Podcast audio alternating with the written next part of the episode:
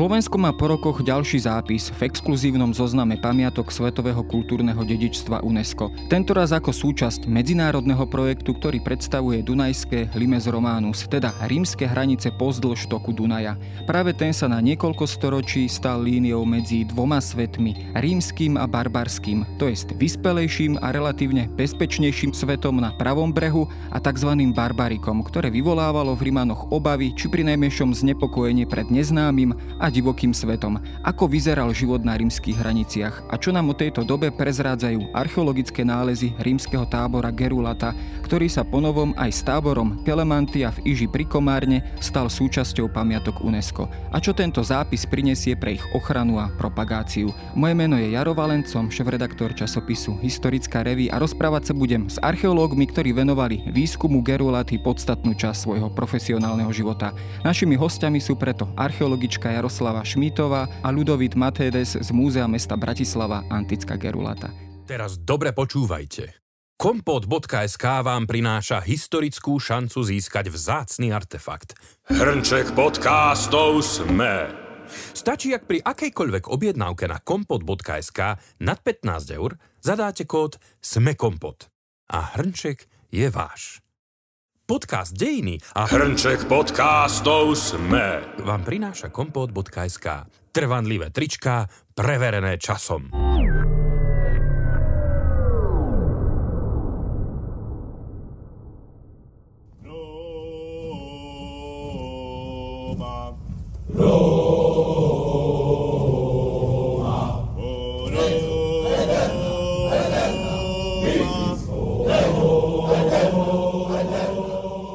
Na začiatok samozrejme sa dostaneme k tej dá sa povedať, senzačnej správe, že máme teda opäť zápis v tom exkluzívnom zozname pamiatok UNESCO. Konkrétne teda ide tak veľmi nástrelovo o dve lokality a to je teda Kastel Gerulata a takisto rímsky e, vojenský tábor nazývaný Kelemantia v Iži pri Komárne. Čo konkrétne tento projekt znamenal alebo akého konkrétneho projektu sú tieto dve lokality súčasťou? Teda projekt, ktorý vlastne získal práve toto ocenenie. Tak, nominačný projekt podávali pôvodne 4 krajiny ostali tri krajiny, napriek tomu sa to teda podarilo.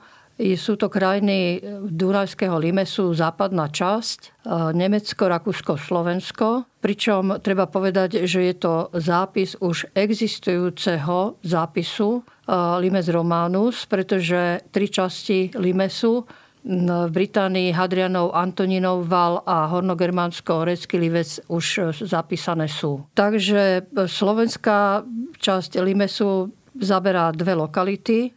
V Bratislave, v mestskej časti Rusovce, nachádzal sa kastel, to znamená tábor pre pomocné auxiliárne jednotky Gerulata. Nachádzal sa na pravom brehu Dunaja, to znamená v rímskej ríši provincie Panónia, na rozdiel od Kelemancie, E, ktorý bol predsunutou pevnosťou, dá sa povedať, legionárskeho tábora Brigécio, ktorý sa nachádza v Maďarskom Komárome. Keď sa pozrieme na samotný ten e, zápis, alebo teda ten úsek, ktorý bol zapísaný, on e, je v podstate vymedzený ako keby tou západnou časťou. Konec koncov ale ten Limes Romanus mal ďaleko teda väčšiu dĺžku po celej dĺžke Dunaja. Znamená to, že sa to bude aj pokračovať v tejto línii ďalej, teda že je vo výhľade ďaleko teda väčší zápis a je to možno možno šťastie Slovenska, že sa dostalo do tej prvej línie? Áno, treba povedať, že celé hranice eh, nachádzajú sa na troch kontinentoch. V Európe cez východné Stredomorie a Severnou Afrikou sa vracajú naspäť k Atlantickému oceánu.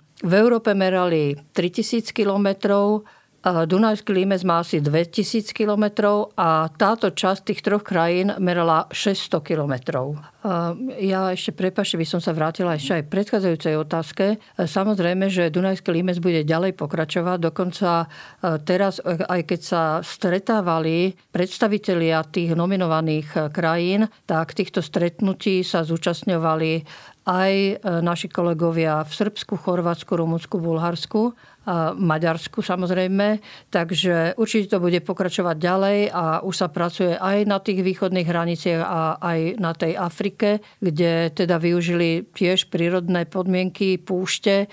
Nie je tam taký murovaný val, ako boli napríklad teda v Británii alebo v Európe, kde boli využité tie riečné toky Rín a Dunaj tie pevnosti sú teda v istej vzdialenosti od seba v tej púšti v Afrike umiestnené. Keď sa pozrieme na tie jednotlivé miesta alebo lokality v samotných Rusovciach, teda v Gerulate, čo konkrétne z tohto e, bolo zapísané? Predsa len tá lokalita je pomerne veľká v Rusovciach, aj napriek tomu teda, že to nebolo v rozsahom také obrovské ako povedzme Karnunktum alebo Aquincum v Budapešti, ale aké konkrétne lokality, aké konkrétne stavby, aké konkrétne objekty vlastne zostali z tých Rusoviec, z tej Gerulaty vlastne zapísané do UNESCO? Pôvodne to bol iba Kastel Gerulata, ktorý je v areáli Múzea mesta Bratislavy, antická Gerulata, ale v tom 2018, keď tu komisári boli, ktorí oni prešli celý ten navrhovaný limes, tak pripomienkovali všetky tie lokality, ktoré mali byť teda e,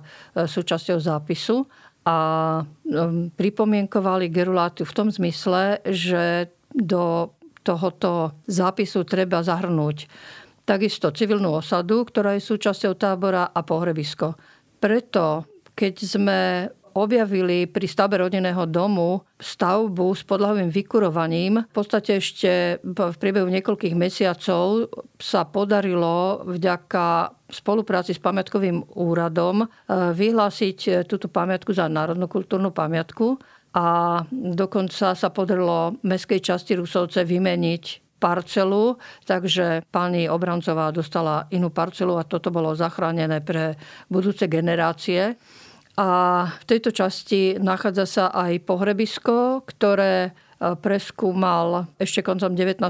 storočia e, maďarský archeológ Schröter Viac o ňom môže povedať môj kolega, ktorý práve teraz e, chodí do archívu a do Hanságy múzeum v Mošon Maďarovári, e, kde v podstate zo zápiskov, z novín a z výskumných správ, teda, ktoré tam existujú, dáva dokopy výskumy, ktoré prevádzal v tom 19. storočí náš predchodca, pretože ešte treba teda dodať, že Zadunajská časť Bratislavy e, v Petržalke to bolo za tým veľkým ohromným kopcom, tam, kde končia slnečnice, tam stala colnica a Jarovce, Rusovce, Čunovo patrili do Maďarska a až v roku 1947 e, parížskými mierovými zmluvami boli priradené k Československej republike ako zázemie. No, keď sa pozrieme na samotné odkrývanie Soviec, alebo teda kastelu Gerulata v Rusovciach, pani Šmidová už to vlastne naznačila, ale keď sa teda obratím aj na vás, pán Matedes, kedy teda máme prvé zmienky alebo prvé stopy, kedy ľudia sa naozaj teda dozvedali, že niečo, niečo z rímskych časov teda sa tu nachádza na tejto lokalite. Tam, kde dnes vlastne máme ten kastel, tam sa údajne nachádzal aj nejaký stredoveký hrádok alebo určité opevnenie. Máme teda tie prvé zmienky z toho 19. storočia, kedy začal taký naozaj prvý prvý systematický výskum tejto lokality? Áno, v 19. storočí tam začali prvýkrát kopať. Prvé kamenné pamiatky sú známe približne v 60. rokoch 19. storočia. Romer Floriš opisoval prvé e, kamenné pamiatky. Prvé kresby urobil Jánoš Modrovič, ktorý bol rodákom z Bratislavy, ale potom žil v Rajke. On bol vlastne medzi prvými, ktorí robil výskumy bývalej Mošonskej župe a on 1872 roku zhotovil výkresy alebo kresby prvých e, alebo tých pamiatok, ktoré boli známe z Rusoviec. E, pomocou tých kresie podarilo identifikovať aj e, kamennú pamiatku, ktoré doteraz bolo publikované, že pochádza z neznámeho náleziska a vieme to spojiť s Rusovcami. Dneska ten kameň je uložený v Dieri.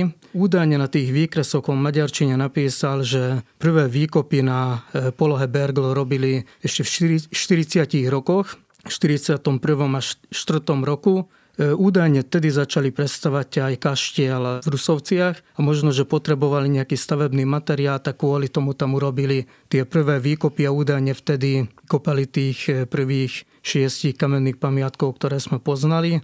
Potom Schotter kopal, alebo začal tie výskumy v roku 1888, kopal na polohe Bergl, kde mohol kopať iba jednu sezónu, lebo potom grófka Laura Henke tam postavila altánok, s čím nemožnila ďalšie výskumy, na čo už aj samotný Schotter stiažoval. Ale potom on ešte v 90. rokoch taktiež kopal v Rusovciach, eh, hlavne pohrebiska a tie staršie výskumy boli vypublikované v zborníku, ktoré vyšiel v roku 1898 roku. Plánovali to vydať na mileniové oslavy, ale to nepodarilo.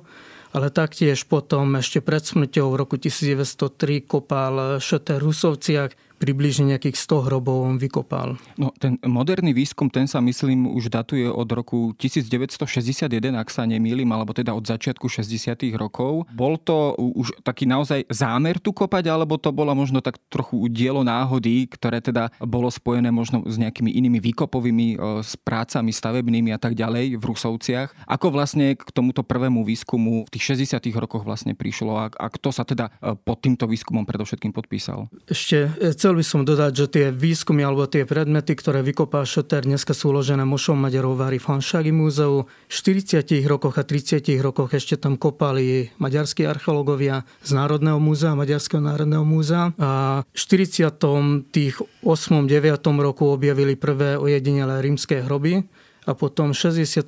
roku e, miestne vedenie dediny sa rozhodlo, že idú ten kopec, ktorý miestni volali, že Bergl, rozobrať s tou zeminou chceli upevniť Dunajskú hrádzu a potom počas zemných prác e, tam natrafili na rímske piliere, múry Vtedy miestny učiteľ a riaditeľ školy pán Sitniansky tam zavolal e, pracovníkov z Archeologického múzea alebo zo Slovenského národného múzea a vlastne v 60. rokoch e, prebiehajú systematické archeologické výskumy. Keď sa pozrieme na tento objav konkrétne, to je samotný ten kastel, alebo teda to, taká tá pevnosť, alebo teda opevnený tábor rímskeho vojska, e, pomocného vojska, z ktorého konkrétneho obdobia vlastne on je. Hovorí sa teda o ňom ako o už neskoro antickej stavbe. To znamená, že keď aj dnes návštevník príde do Rusoviec a na túto lokalitu, tak vlastne vidí tú poslednú stavebnú fázu, povedzme zo začiatku 4. E, storočia, alebo teda v priebehu 4. storočia, alebo tam môže vidieť naozaj tie staršie časti. V múzeu je prezentovaná 4. stavebná etapa. Je to pevnostná architektúra, ktoré sme zaevidovali iba na Dunajskom Limese. E, takéto pevnosti boli stavané v ľavom rohu pretentúr pôvodných kastelov a, a sú datované, že vznikli teda po roku 380. Táto naša má 30 x 30 metrov, má 12 mohutných pilierov, prízemie bolo priechodné, v strede je asymetricky umiestnená studňa a v južnom krídle sa zachovala aj dláška a vzhľadom na hĺbku pilierov aj múrov e, statek vyrátal, že mohla mať e, tri poschodia. A pre porovnanie tábor alebo kastel prvej stavebnej etapy bol drevozemný, bol chránený dvojitou hrotitou priekopou, valom a drevenou palisádou a vieme presne jeho polohu aj rozlohu, pretože sme zachytili severný a južný roh. Mal dĺžku 240 x 145 metrov, tiahol sa až poza, respektíve priekopy išli popod e, kostol svätej Márie Magdalény a e, lomili sa a pokračovali smerom na e, juhovýchod a dve parcely za evangelickým kostolom bol teda preskúmaný e, južný roh tohoto kastela. O druhom kamenom kasteli máme najmenej poznatkov a dokonca nepoznáme ani jeho presnú rozlohu.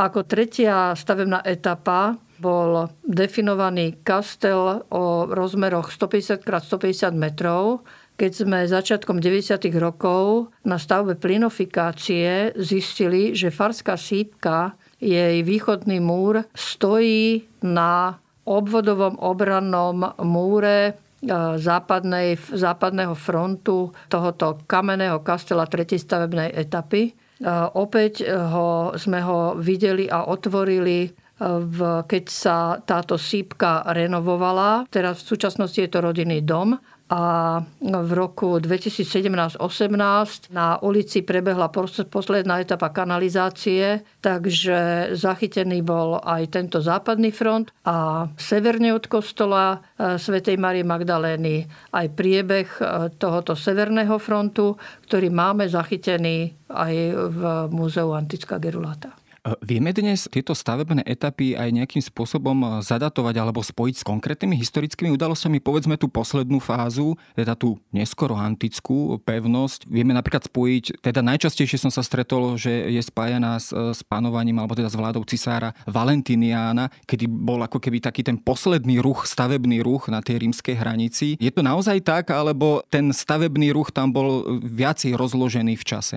Bol viacej rozložený v čase. Práve uh, sú tieto stavby datované až po roku 380 a 375 Valentinian zomrel. Takže je to, je to taký posledný pokus na Dunajskom, opevniť Dunajský limes eh, takýmito malými, v podstate naozaj malými kastelmi na Dunajskej hranici. Prvú stavebnú etapu vieme, že Gerulata, alebo respektíve odhadujeme vzhľadom na väčší výskyt nálezov v období Domiciána, takže predpokladáme založenie Geruláty v tomto období a vzhľadom na nálezy tehal s kolkami 5. kohorty Lucenzium sa domnievame, že táto kohorta Gerulátu založila. Začiatkom druhého storočia prichádzajú kananefátsky jazdci. Kananefáti boli e, Germáni z Dolného Porínia, v podstate predkovia dnesných Holandianov. V prvom storočí sídlili v Germánii, v Lopodunume, dnešnom Ládenburgu. A zdá sa, že ostali v Gerláte až do konca obdobia doby rímskej, pretože v Noticia Dignitatum, v takom súpise vojenských jednotiek e, sa píše ešte o gerulackých jazdeckých lukostrelcoch.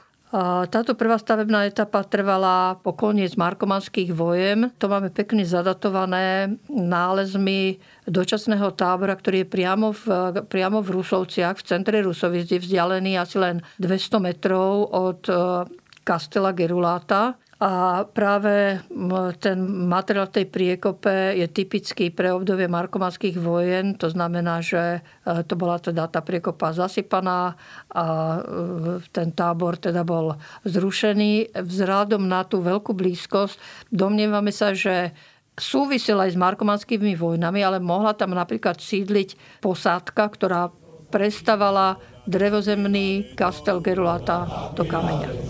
Sopra terra Britanorum, sopra terra Britanorum,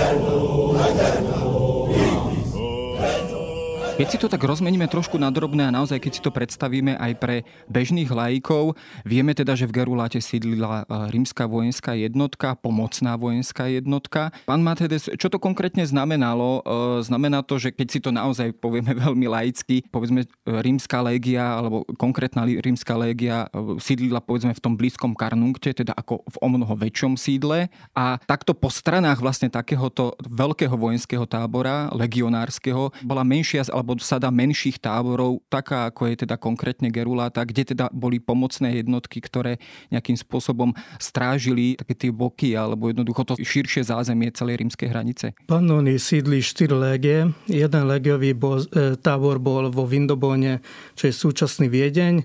Ďalší légiový tábor bol Karnunte, čo je dnešný Badov, Čátenburg, Petrone pri Heimburgu. Tretí légiový tábor bol Brigéciu, čo je dnešný Komárom. Maďarsku a štvrtý bol v Akvinkume, čo je súčasný Budapešť. A medzi tými jednotlivými legionárskymi tábormi nejakých rozostupoch väčšinou 20-30 kilometrov boli tie e, tábory pomocných jednotiek, auxiliárnych jednotiek. Práve takýto tábor bol aj v Rusovciach. Ten najstarší tábor pravdepodobne založili vojaci 5. E, kohorty Lucenzium, oni boli pešiaci. E, vojaci pochádzali z Hispánie, o jednotke vieme, že oni v prvom storočí usídli panóny, ale presné miesto neuvádzali. Kvôli tomu myslíme, že oni mohli založiť ten najstarší tábor, lebo v 70. rokoch objavili prvú tehlu na svete v Rusovciach. O jednotke vieme, že v 2. 3. storočí tvorili stálu posádku Krumérumu, čo je dnešný Nergeš Ujfol v Maďarsku. Stadial do roku 2019 sme poznali iba jednu tehlu. V 2019 roku tam pokračovali výskumy kvôli nominácii a vtedy našli ďalšiu tehlu. A v Rusovciach v roku 2012 nám podarilo nájsť ďalších 6 tehál, takže na svete poznáme 9 tehá, z toho 7 pochádza priamo z Rusoviec. A kvôli tomu myslíme, že oni mohli založiť ten najstarší tábor. A keď práve oni odišli do toho Krumérumu, tak na miesto nich prišli už jazdci. A tá prvá ala Kananefátum a vlastne oni tvorili potom stálu posádku Rusoviec v 2. 3. storočí.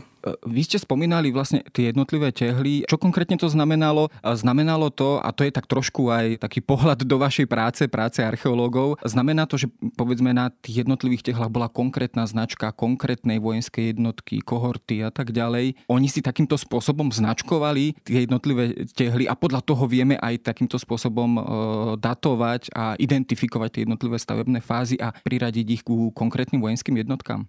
Tie tehly dajú priradiť jednotným vojenským tým jednotkám, len s tými tehlami je taký problém, že ako aj dneska dosť často ich zúžitkovali, takže napríklad funkčné alebo dobré tehly z prvého storočia mohli využiť aj v 4. storočí a napríklad tých neskoro rímskych hrobok dosť často používali aj rímske tehly a z toho vlastne postavili kuby murované hrobky. Je to potom zrejme trošku metúce pre archeologa, ktorý takto nájde rôzne sekundárne použité stavebné jednotky alebo teda tehly. Je to asi potom e, ťažšie interpretovať. E, nedajú pomocou tých e, kolkov, ktoré sú na tých jednotlivých tehlách zadatovať presne tie hroby, ale skôr pomocou tých archeologických nálezov, ktoré sú dané do hrobu ako milodary napríklad mince a podobne. Keď sa hovorí o rímskych vojenských táboroch, tak zvyčajne to opäť v populárnej literatúre býva uvádzané tak, že nie ďaleko alebo kúsok od vojenského tábora bolo aj civilné osídlenie, dá sa povedať akési väčšie či menšie mesto alebo osada. A bolo to v prípade aj Geruláty, teda v prípade e, lokality v Rusovciach, čiže opakuje sa tam opäť ten model ako povedzme z Karnungtála, z Akvinkuma a ďalších takýchto lokalít, aj v takomto malom, teda že pri Geruláte, pri vojenskom tábore tábore nájdeme aj civilné osídlenie. Áno, keď začali vznikať tieto stále tábory, tak okamžite sa tam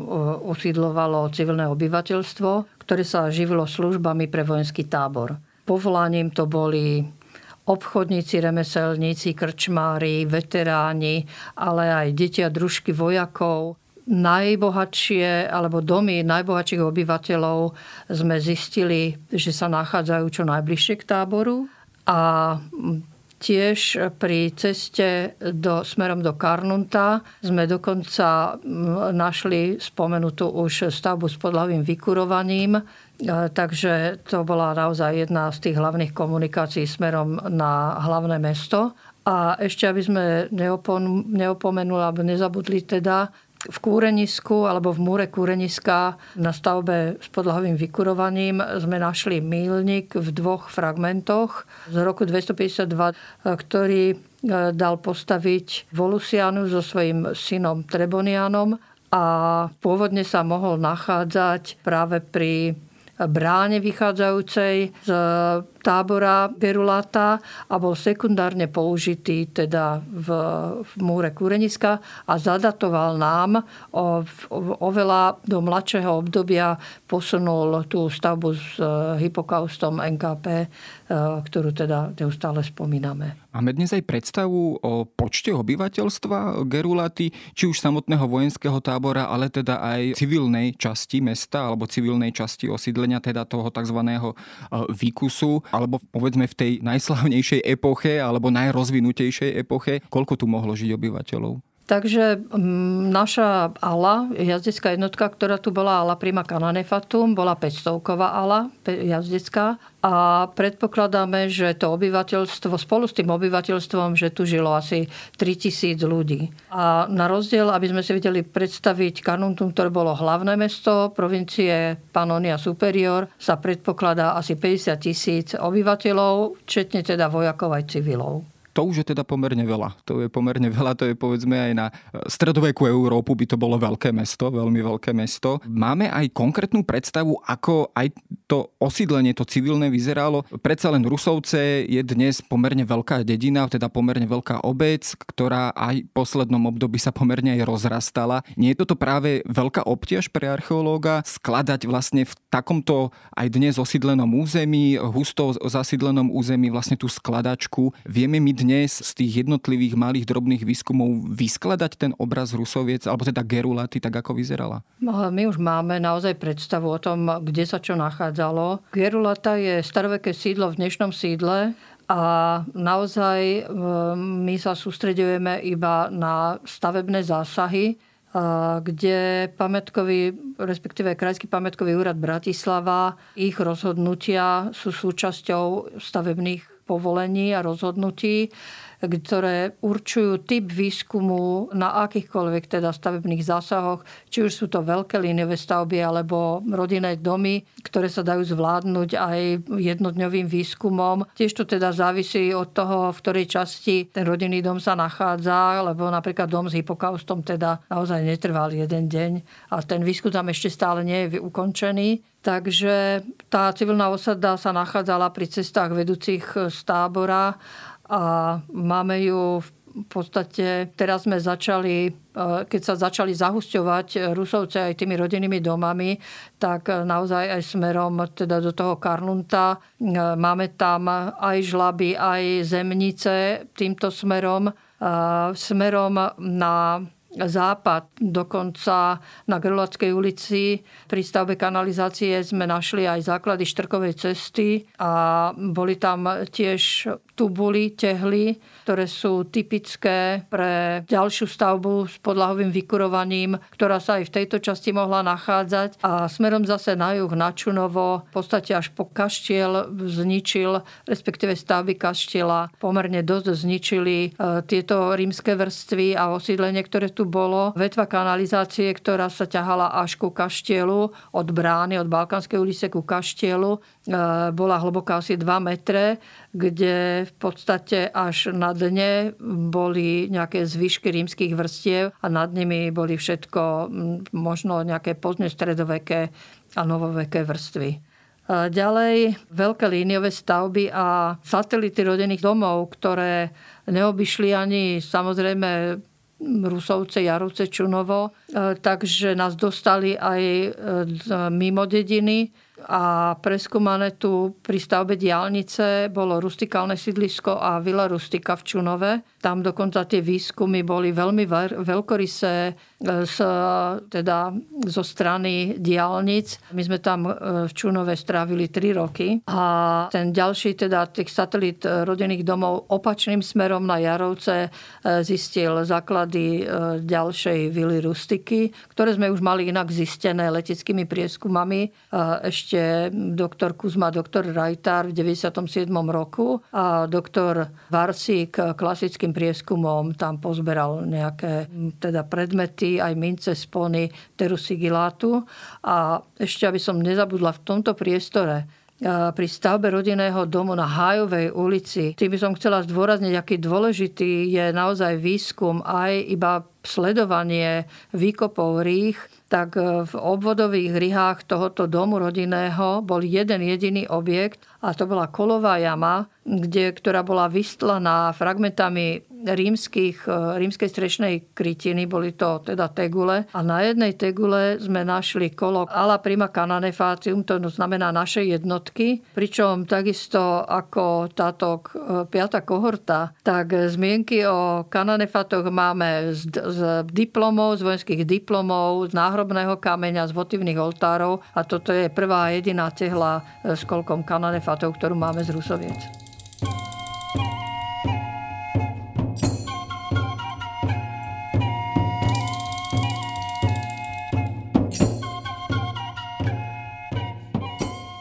Ste spomenuli e, vilu rustiku, takisto teda hovorili sme o tej civilnej osade alebo civilnom sídlisku. Pán Matedes, keď, sa, keď si to predstavíme, znamená to, že povedzme táto vojenská jednotka alebo celá táto lokalita bola tak povediať aj hospodársky sebestačná, teda boli v susedstve určité hospodárske objekty, ktoré zásobovali to vojsko, alebo naozaj bola tá jednotka odkazaná predovšetkým na obchod, predovšetkým na tú komunikačnú sieť, ktorá teda existovala pozdĺž Dunaja? Polnohospodárske e, veci vedeli sami vypestovať, ale tie luxusnejšie veci potom e, z Ríma alebo z rôznych centier exportovali a, a boli také vzťahy napríklad luxusnú keramiku určite exportovali teru sigilatu, Takisto samozrejme tá blízkosť toho barbarika, teda toho barbarského sveta, je opäť rozpoznateľná na tejto lokalite. To znamená, že prebiehal ten obchod, prebiehala nejaká komunikácia aj teda s tou opačnou stranou a je to možné opäť nájsť na nejakých konkrétnych objektoch, nálezoch v Rusovciach, alebo opačne na teda opačnej strane. Teda je aj v tom barbariku badateľný vplyv a ten export rímskeho sveta. Povedzme v, tuto v tomto blízkom zázemí, teda dnešného západného Slovenska týchto opevnených bodoch sme zistili, že vznikla aj tradícia trhov, pričom týchto trhov sa zúčastňovali za prvé obyvatelia tých rustikálnych sídlisk alebo polnospodárských úsadlostí v zázemí rímskeho tábora, ale mm, zistilo sa, že mohli sa toho zúčastňovať aj Germánia, respektíve obyvatelia spoza Dunaja, pričom sa obchodovalo so všetkým, okrem zbraní samozrejme. A bolo to samozrejme v čase mieru, či to nebolo napríklad v období markomanských vojen alebo ďalších nepokoj, nepokojov, ktoré boli v polovici prvého storočia alebo v období dátskych vojen v, v koncom prvého storočia. A dá sa povedať, že tá hranica e, nebola len proste nejakou čiarou, ktorá rozdeľovala ten rímsky a nerímsky svet, určite kontrolovali pohyb do ríše a von z ríše, ale tieto posadky na hraniciach, oni dokonca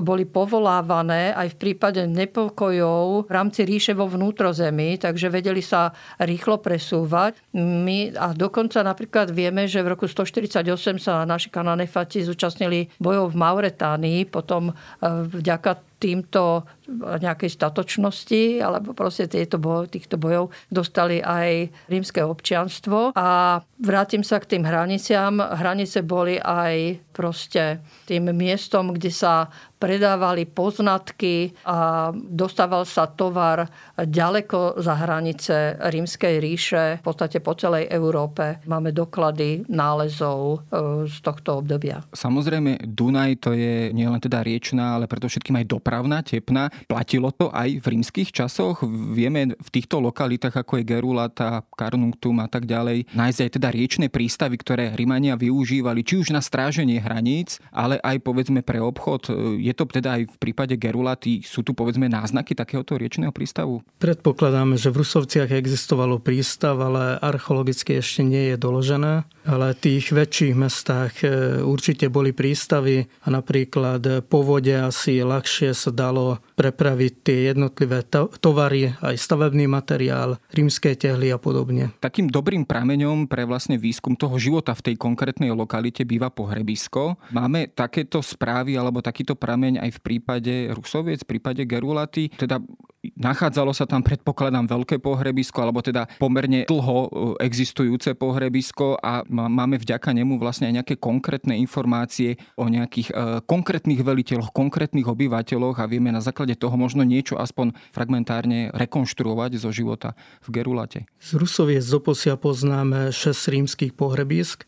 Pohrebisko 7, ako označené, je na tehelnom hone na začiatku dediny, ako ideme smerom do, do Jaroviec ale pravdepodobne pohrebisko súviselo skôr e, s vilou rustikou alebo s tými stavbami, ktoré tam boli preskúmené. Tie pohrebiská boli rozmiestnené vedľa rímskych ciest a približne z Rusoviec do posiaľ poznáme nejakých 500 hrobov, ktoré boli preskúmané.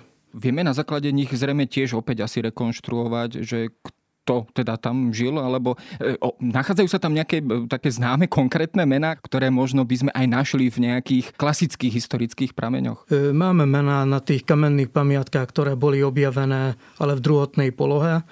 asi pre tých Rímanov, ktoré urobili tú neskoro rímskú prestavbu, už tie kamene, ktoré pochádzali z 1. 3. storočia, nemali žiadnu hodnotu. Potom začali ich využívať skôr ako stavebný materiál a kvôli tomu tie kamene relatívne fragmentárne nám zachovali ale väčšinou tam nám vyskytujú náhrobné kamene a votívne oltáre a na tých náhrobných kameňoch napríklad sú e, zachované aj mená. Asi najviac známy je náhrobok Flavia Atia, ktoré už vykopali tých 40 rokoch 19. storočia.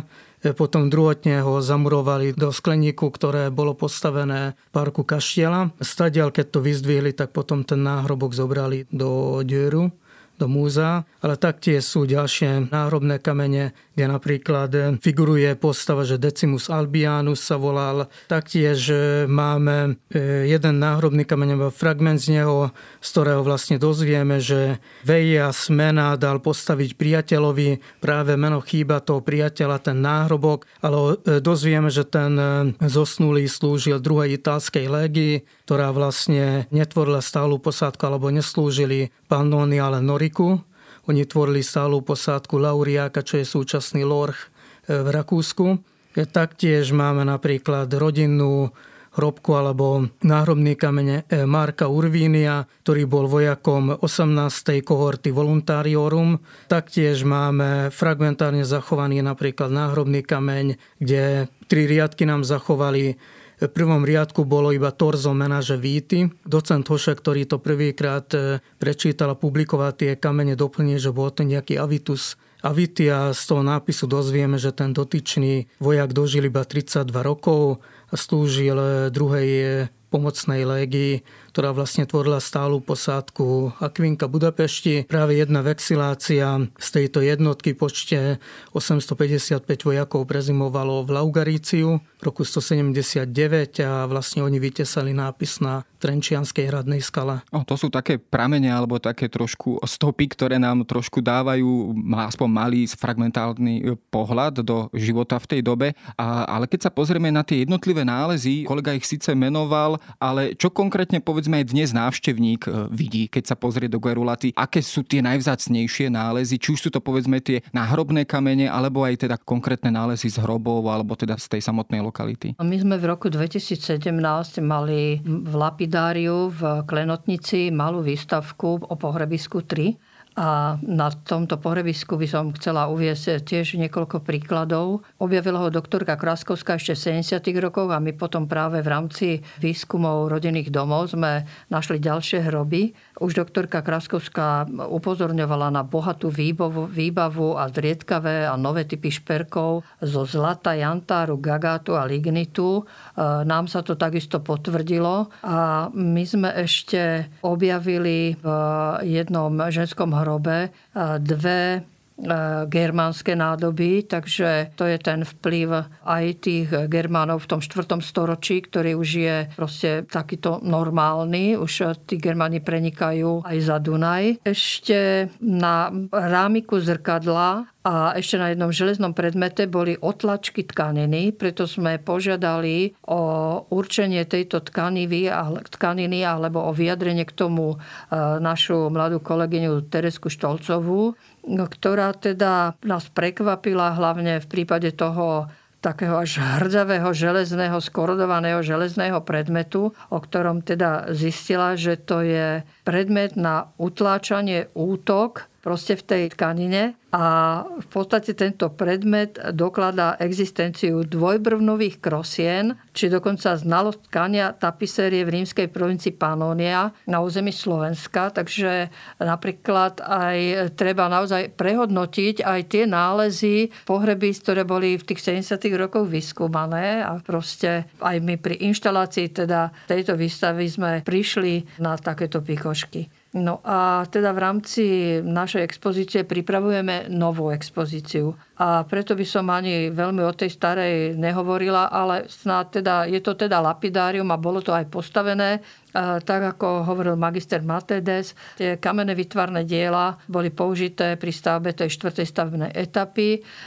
Sú to náhrobné kamene, architektonické články a votívne oltáre A, a teraz pôvodne to bolo vo vitrínach, boli e, teda uložené predmety. Tento raz to bude e, nejaký taký stôl, na ktorom e, predmety budú rozložené a opäť budú prezentovať tábor vojakov, civilnú osadu a život v civilnej osade. Zmenilo sa, alebo teda zmení sa niečo aj výrazným spôsobom práve teda vďaka tomu, že táto lokalita bola zapísaná do zoznamu UNESCO. To znamená, prináša to nejaké nové pole možností, povedzme aj nové financie alebo možnosť získania dodatočných ďalších financií. Čo konkrétne teda táto značka prinesie tejto lokalite? Prvom rade sa zvyšila návštevnosť, dokonca už ten piatok, keď sme sa dozvedeli, že sme zapísaní v UNESCO, už v piatok po obede začali ľudia prúdiť do, do Gerulaty. A to aj vďaka tomu máme teraz um, od Maja nové vedenie, ktoré Geruláte veľmi fandí. A ešte taký marketingový ťah uh, aj voči návštevníkom, ktorý nám zvýšil návštevnosť a je to, že nevyberáme vstupné v areáli múzea len v tom lapidáriu. Takže aj Rusovčania alebo Bratislavčania môžu sa naozaj prísť, pozrieť a poprechádzať sa v unesco lokalite. A kto bude mať teda záujem, môže aj to euro 50 zaplatiť a ísť sa pozrieť aj do lapidária. Už sme uh, urobili nové exteriérové tabule, ešte sa ide dotvárať, máme tam mobilnú zeleň, takže e, nejaké jednotné kvetináče by tam mali byť a nové kvety dosadiť. Čo sa týka peňazí, tak e, UNESCO značka vytvára priestor na získanie alebo na podávanie projektov. E, nie je to, že UNESCO nám rozdáva peniaze, to v žiadnom prípade, ale ten priestor tam teda je. No a určite to bude znamenať aj väčšiu ochranu pamiatok, teda v Geruláte, lebo je to aj dom s hypokaustom, Irkutská ulica, kde máme základy kamenných domov, ktoré priamo naznačujú uličnú zástavbu nejakú. Je tam zelený park, e, ktorý sme chceli teda ochrániť pred e, ďalším zahusťovaním. A takisto teda Kastel Gerulata v areáli Múzea mesta Bratislavy antickej Geruláty.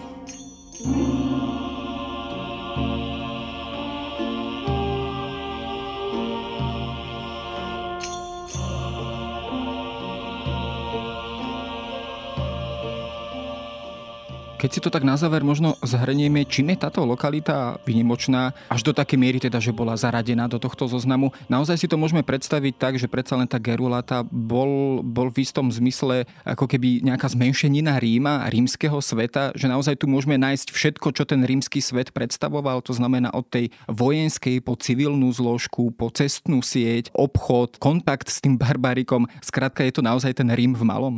Áno, my tiež veľmi radi používame aj prvý výrok eh, nášho predchodcu Jana Dekana, eh, ktorý svoj eh, článok nazval alebo nadpísal kus Ríma nedaleko Bratislavy. A naozaj, či už sú to rôzne náboženské predstavy, ktoré Rímania uznávali a uctievali, sú to delfíny, vodné kone z etruského náboženstva, Orlako, najvyšší boh Jupiter, Daidalos a Ikaros z gréckého náboženstva. Z východu tam máme levov, ktorí chránili dušu zomrelých na tých náhrobkoch. S egyptskou Isidou je, máme dokonca prstenie, posledný bol aj z pohrebiska 3 na, samozrejme kresťanské doklady, takže naozaj je to Rím v malom. Čo sa týka toho vojenstva, tak bol to regulérny tábor Limes Romanus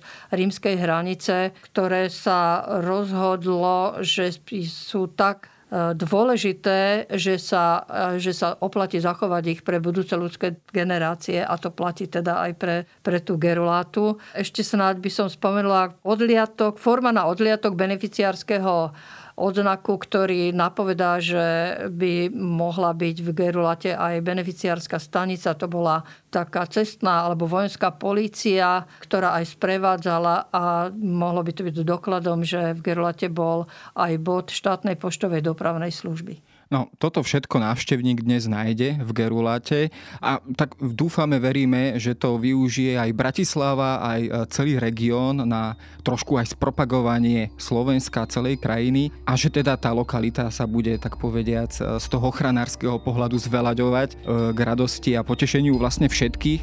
V každom prípade ale o živote a nálezoch z tejto lokality sme sa mohli porozprávať s Jaroslavou Šmitovom a Ludovitom Matedesom z Múzea mesta Bratislavy Antická Gerulata. Ďakujem za rozhovor.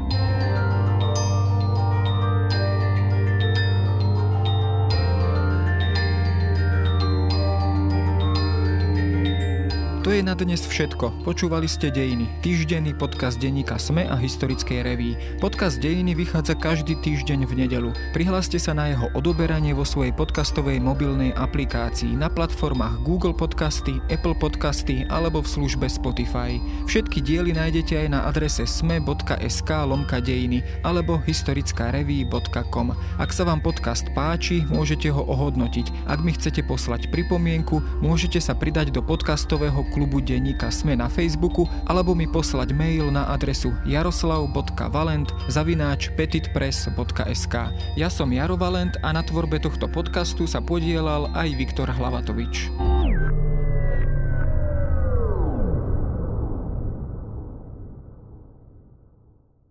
Teraz dobre počúvajte.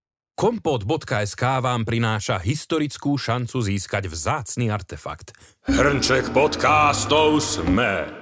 Stačí, ak pri akejkoľvek objednávke na kompot.sk nad 15 eur zadáte kód SMEKOMPOT. A hrnček je váš.